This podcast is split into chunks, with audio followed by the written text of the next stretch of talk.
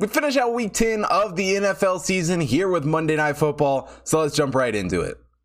The Commanders head to Philadelphia to take on the Eagles in hopes of ending that undefeated season. The Commanders come into this one as the 19th overall team in the Hot Tip Power Ranking. The Eagles are the second overall team. And, you know, it's an Eagles team that just continues to succeed. They're having a great season, and that's about the only way you can say it. Um, I mean, they, they struggled early against the Texans last week, but go on to beat them pretty handedly in that Thursday night football game. And it's just an Eagles team that feels like one of the most complete teams in the NFL this season especially with how the Bills looked last week against the Jets. But still a lot of games to be played from that matter. But the Commanders themselves have also really turned their season around. Their last four games coming out victorious in three of those. And chalk it up to Taylor Heinicke. I mean, he's been playing decent. Yes, he, he still makes some very, very stupid mistakes Gonna throw some interceptions, but that's kind of just what you're gonna get with Taylor Heinicke. Uh, but 929 yards on the season for him, five touchdowns to go along with that over four games. Terry McLaurin and Curtis Samuel have been, you know, strong in the receiving department. McLaurin with 600 yards, Samuels with 450.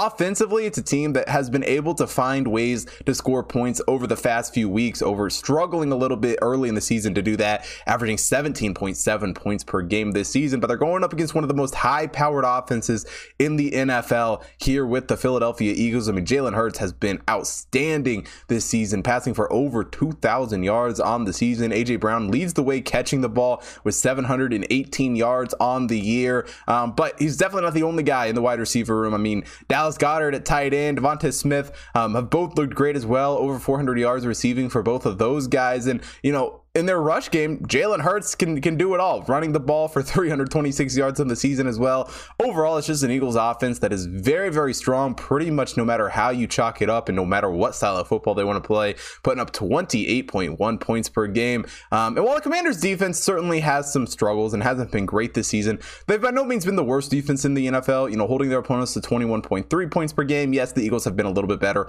holding their opponents to 19 or to 16.9 points per game. But um, in this matchup, you know, divisional matchups are never easy, especially in prime time, and especially with how the Commanders have been playing as of late. I think they come into this game very, very competitive. I think both these defenses are going to show up and play well in this game. And yes, Jalen Hurts could be the X factor who goes off and, and puts up 35 points, and, and, we go way over this total. Um, but I don't think that's going to happen. I think it's going to be a game dominated by defenses. I think it's going to be another low scoring primetime game. Um, and overall, I think it's just a very competitive matchup. So I'm taking the under 44 here for Commanders Eagles.